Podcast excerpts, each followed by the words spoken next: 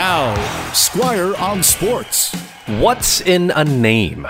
Quite a bit, as it turns out. That's what we learned on Thursday when the British Columbia Hockey League, the B C H L, announced they are updating the names of several year-end awards. Take, for example, the B C H L's Broadcaster of the Year Award, which will now be known as the very appropriate Jim Hewson Award. Joseph again, in front of the net. Noonan can't get a hold of the puck. Now he gets it back to Hedican. He shoots. Joseph oh! stops, and it's behind him, and he leans back, lays on top of the puck, and stops play. Many in these parts know Jim as the former play-by-play voice of the Vancouver Canucks before eventually finishing his legendary forty-two-year career with Hockey Night in Canada just last summer.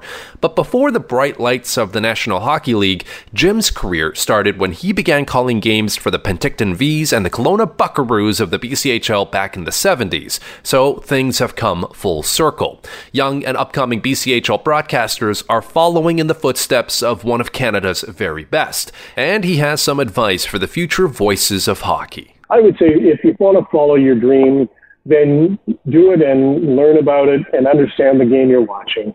Uh, understand what you're watching, um, because so many people think that the, the craft of play-by-play is all about learning names and numbers. Well, it's not. That's simple memorization.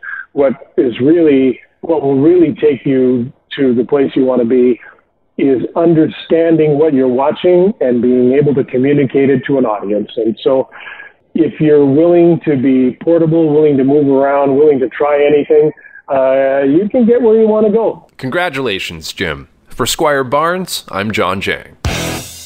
Squire on Sports on nine eighty C K N W.